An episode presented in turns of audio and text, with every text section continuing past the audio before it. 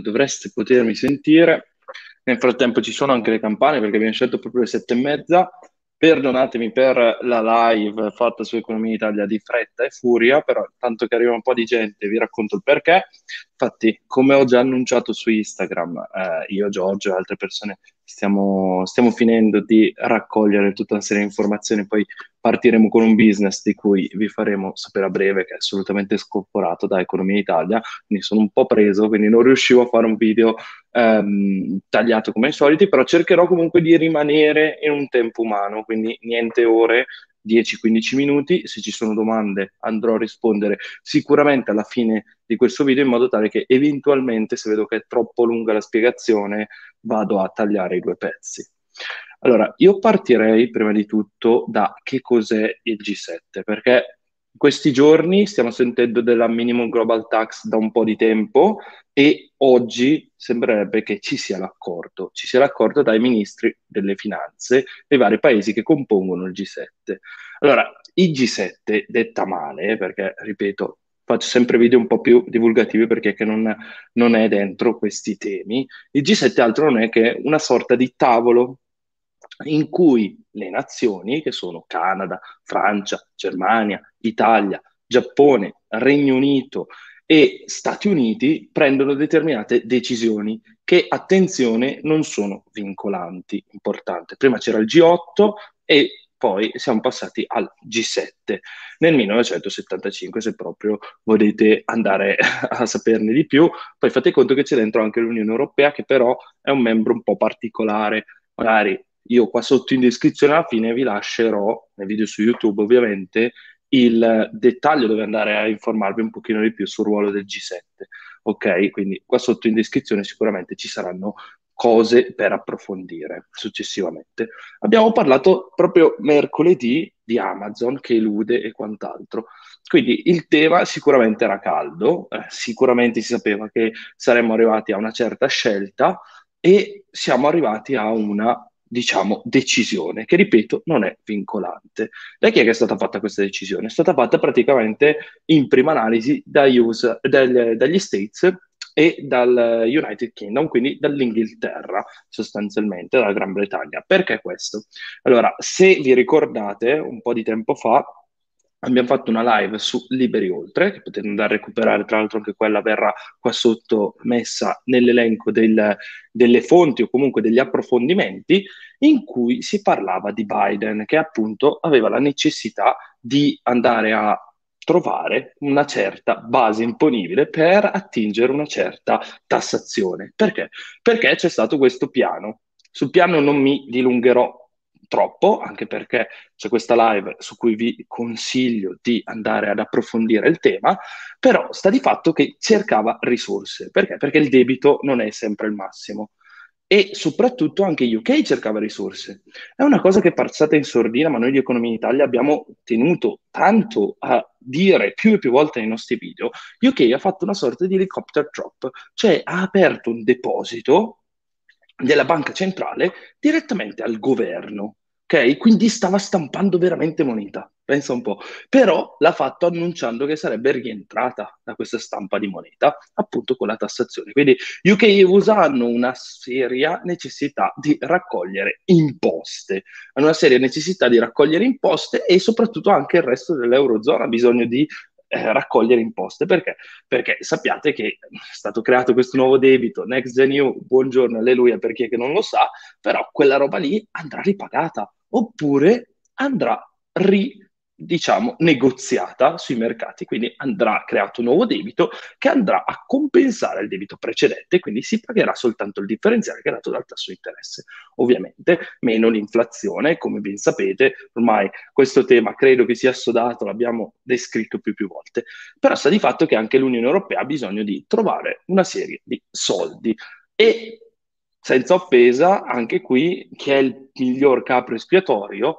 le multinazionali, le multinazionali che sono cresciute molto durante la pandemia, a cui si può chiedere una piccola rinuncia eh, di reddito, forse si può chiedere, andiamo un pochino poi nel dettaglio. Eh, si parla appunto di passo storico, sicuramente, perché è un'intesa tra Stati Uniti e Europa, in fin dei conti, perché abbiamo dentro Germania e Italia, che sicuramente sono un importante componente dell'Eurozona e anche dell'Unione Europea. Quindi, posto che è un passo storico, un passo straordinario e volevo proprio trattarlo subito, perché secondo me ha molto senso, andiamo un attimino a vedere qual è questa proposta. Perché chi è che è coinvolto da questa tassazione? Non lo sappiamo, non abbiamo ancora info, però possiamo rifarci a ciò che aveva già detto Yellen, o Yellen, adesso io sbaglio sempre la pronuncia, sulla tassazione che aveva in testa di proporre al G20 e all'Ocse. Quindi sicuramente questo passaggio dal G7 è fondamentale per indirizzare tutto il dibattito pubblico, politico, internazionale sul tema. E quindi a chi è che si propone questa tassazione? Si propone a chi è che fa 750 milioni di fatturato o più. Quindi attenzione che A non è una decisione presa, non è vincolante, B non colpisce tutti, colpisce soltanto una fetta dei, dei, diciamo, dei debitori nei confronti dell'erario, del fisco dello Stato. Attenzione, anche qua importante, non è una tassazione sul fatturato, Moltissimi avevano chiesto una tassazione sul fatturato, addirittura qualcuno del 15%, mi ricordo, tempo addietro, negli anni precedenti. Poi dopo vi faccio vedere una piccola proiezione su cosa succederebbe con una tassazione al 15%, ma si parla di una tassazione sull'utile prodotto in determinate regioni del globo. E tra l'altro qui ci sono una serie di problemi, perché stiamo parlando di una tassazione al 15% che verrà utilizzata come credito d'imposta. Vuol dire che io pago un certo 15% e qua spero che il microfono non mi abbia lasciato a terra, assolutamente no.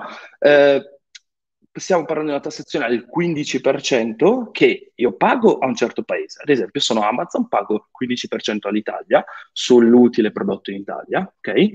Dopodiché quella tassazione, diciamo quell'imposizione per essere più corretti, io la posso portare a credito nel mio Stato, quindi banalmente la porto a credito negli Stati Uniti d'America. Quindi quando andrò a fare il calcolo delle tasse, quella diventerà una detrazione o un credito d'imposta anche qua per approfondire, mi raccomando, riguardatevi il video su Amazon, anche questo sempre in descrizione per andare un pochino più nel dettaglio. Cercherò comunque di essere il più semplice possibile anche questo giro. Quindi avrò una, avrò una specie di sconto fiscale, ok? Una specie di sconto fiscale. Poi a questo si aggiunge anche un'altra intenzione, ovvero l'intenzione di tassare il 20% della quota eccedente il 10% dei profitti nei paesi in cui vengono realizzati. Ok? Anche qua tantissimi dubbi e tantissime perplessità su come verrà applicata. Perché attenzione, attenzione, ci sono tanti, tanti punti aperti, ma su questo tornerò fra cinque minuti. Ora voglio condividervi una cosa interessante, ovvero sono andato a vedere com'è che è la tassazione oggi per queste big tech. Ok, dovreste poterlo vedere in modo abbastanza semplice. Ok, sono andato a prendere i dati fiscali di Amazon, Facebook, Tesla, Alphabet, ovvero Google e Apple, ok? Su Yahoo Finance, ok? Quindi ho riportati, ricordatevi che questi sono dati migliaia, quindi ad esempio Amazon ha un, fat- eh, sì, Amazon ha un fatturato di 386 miliardi di eh, vabbè, qua c'è euro, ma in verità sarebbe meglio mettere in dollari. Excel sta facendo, sta facendo un po' quello che gli pare. Va benissimo così. Ok, quindi se vedete qua ci sono i fatturati,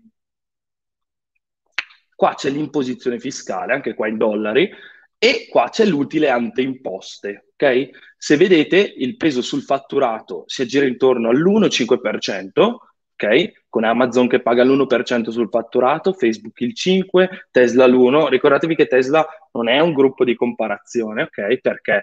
Perché Tesla ha, cos'è che ha sostanzialmente? Non è un'azienda big tech su cui l'imposizione dovrebbe, dovrebbe, andare a colpire, ma anche lì sono tutte ipotesi. Io ve l'ho messa qua per farvi un attimo il paragone che Tesla, utilizzando tutta una serie di scappatoie, riesce comunque a pagare pochissime tasse, ma in verità poi, se guardate sull'utile, non è proprio vero. Alphabet e Apple, ok? Vedete, i pesi sul fatturato sono un certo livello e i pesi sull'utile sono completamente diversi, si va dal 12 fino al 25%. Quindi questo è importante perché ci fa capire che una tassazione sul fatturato o una tassazione sull'utile sono due discorsi completamente diversi e che portano a conseguenze completamente diverse. Quindi diciamo che già oggi le aziende pagano circa un 15% sul, sul fatturato. Comunque sia, non significa che il 15% in quella nazione sia il 15% eh, relativo appunto al fatturato prodotto complessivo. Notate poi l'imposizione fiscale nell'ipotesi di una tassazione sul fatturato del 15%. Qua ho messo i tassi di crescita rispetto appunto all'imposizione fiscale di ipotesi e l'utile anteimposte, quindi l'imposizione fiscale di oggi. Ok? Quindi questa ipotesi di imposizione fiscale sul fatturato del 15% è un'imposizione stupida. Ok? Chiariamo che è stupida perché vorrebbe dire far aumentare le imposte del 1923%, 1520% e comunque nei casi più favorevoli stiamo parlando di oltre il doppio, oltre il triplo. Quindi assolutamente questa cosa a me pare abbastanza, eh, abbastanza ecco, inutile, ok? No, eh, abbastanza inutile. Torniamo poi su un altro tema, ovvero, ma quant'è la tassazione oggi? Perché anche questo è importante, andare a capire qual è la tassazione di oggi ci permette appunto di eh, sapere se appunto stiamo parlando di una buona tassazione, perché abbiamo detto che è uno sconto in verità, cioè una tassa che io pago in quel paese e poi dopo mi va a sconto. Ecco, possiamo stare tranquilli, noi italiani non cambia niente, ok? Quindi cambia soltanto per quelle na- multinazionali che pagheranno un certo 15%, ma io non vedo delle problematiche da questo punto di vista. Saranno invece delle problematiche magari in altri paesi come Irlanda e Ungheria in cui la tassazione è un pochino più bassa, ok? Quindi magari qua si paga il 12, qua si paga il 9, quindi anche qua il Lussemburgo, vi ricordate che abbiamo trattato qualche giorno fa, ha una tassazione per quanto riguarda i redditi societari molto simile alla, alla nostra tassazione 27,8 contro il 24,94. La Svizzera sta al 21,15, quindi anche qua ricordatevi di tenere bene in considerazione cos'è un'aliquota societaria, cos'è la tassazione sul lavoro e invece cosa sono le altre imposte sul patrimonio. Appunto, veniamo alla questione, eh, a delle criticità di questa scelta, perché ci sono delle criticità importanti. Infatti la base imponibile non è stata ancora decisa. E su questo c'è un importante scontro, perché sull'aliquota abbiamo visto che potrebbero più o meno tutti permetterselo, ok? Ma la base imponibile è importante, perché per come io vado a definire quella base imponibile, e se io vado a definirla in un certo stato, in un altro certo stato, lo lascio libero, creo delle disparità. Perché? Perché sulla base della base imponibile io vado ad applicare la mia aliquota e poi determino l'imposizione fiscale. Quindi attenzione anche qua perché non sappiamo qual è la base imponibile. C'è una proposta basata sugli FRS o gli IAS, International Account Standard, quindi principi contabili internazionali. Sappiate che ce ne sono anche quelli americani, di principi contabili, sostanzialmente si preferisce utilizzare gli IAS, qui è una materia un po' complessa, se volete magari l'approfondiamo in un video a parte, però sappiate che la proposta è quella di utilizzare gli IAS o gli FRS, eh, come dir si voglia, come, come vi siete abituati voi ormai a dirli, perché più o meno sono molto simili e uno viene in seguito all'altro, eh, per determinare appunto il reddito complessivo delle imprese. Quindi diciamo che sulla base imponibile però non c'è ancora un accordo. Ma attenzione, la criticità reale è il trattamento delle perdite, perché una, una non definizione del trattamento delle perdite potrebbe far sì che alcuni paesi risultino essere più vantaggiosi rispetto ad altri. Ci sono due principi, adesso non sto qua a spiegarvi, però sappiate che esistono, che sono molto complessi, anche qua magari vi lascio qualche link sotto in descrizione su come gestire il riporto delle perdite. Eh, però sappiate che quando un'azienda ha una perdita, ecco, quella perdita se la porta negli anni successivi e finché non la, non la, diciamo, non la sottiglia con l'utile prodotto negli anni successivi, non andrà a pagare delle tasse. Il punto è che se io da oggi inserisco una certa tassazione, chissà come devo gestire sia le perdite che avevo prima e chissà come devo gestire le nuove perdite. Quindi non aver definito questo punto crea sicuramente delle situazioni in cui i paesi possono fare un po' quello che vogliono.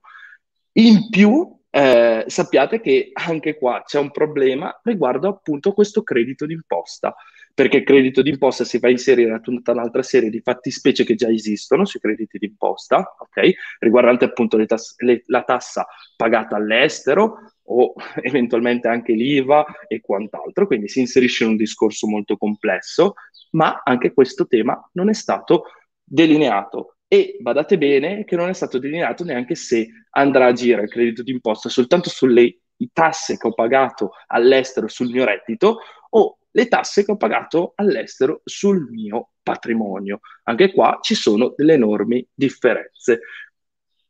Punto finale, io dico che non c'è niente di male a determinare una base imponibile per tutti su cui poter competere, ok? Non c'è nulla di male, non è assolutamente sbagliato. Il tutto sta nel come lo si fa, perché se lo si fa male si rischia veramente di creare non una situazione in cui riesco a eh, mettere tutti sullo stesso piano e quindi avere una buona imposizione fiscale che permetta la competizione, ma potrei semmai generare delle situazioni in cui eh, delle imprese decidono di creare degli schemi complessi andando a eludere e magari facendolo in modo abbastanza legale, come vi, fa- vi ho dimostrato che ha fatto Amazon nel 2006. Quindi anche qui recuperate il video. E niente, questo era quello che volevo dirvi riguardo appunto l'imposizione fiscale che è stata decisa con questa minimum global tax. Vedremo se verrà fatta, ma io vedo ancora tantissimi paletti che non sono stati scartati. Qua c'è soltanto un'intenzione, quindi state attenti nei prossimi giorni perché sono sicuro che tantissimi politici, giornalisti e quant'altro parleranno a caso di questa cosa qui. Quindi attenzione davvero. E vi, vi sto dicendo che sono quasi a favore, ma dipende come la, fa, come la fanno, diciamo, indossando una maglietta che banalmente dice che la mano invisibile mi ha toccato in un certo posto. Quindi sappiate che bisogna stare molto attenti. Quindi sicuramente una data storica, sicuramente è un grande passo per l'Europa e per gli Stati Uniti d'America, ma prestiamo attenzione perché da cosa bellissima potrebbe diventare un disastro. Quindi attenzione. Vado a leggere le domande, metto la sigla così poi taglio e ci vediamo dopo.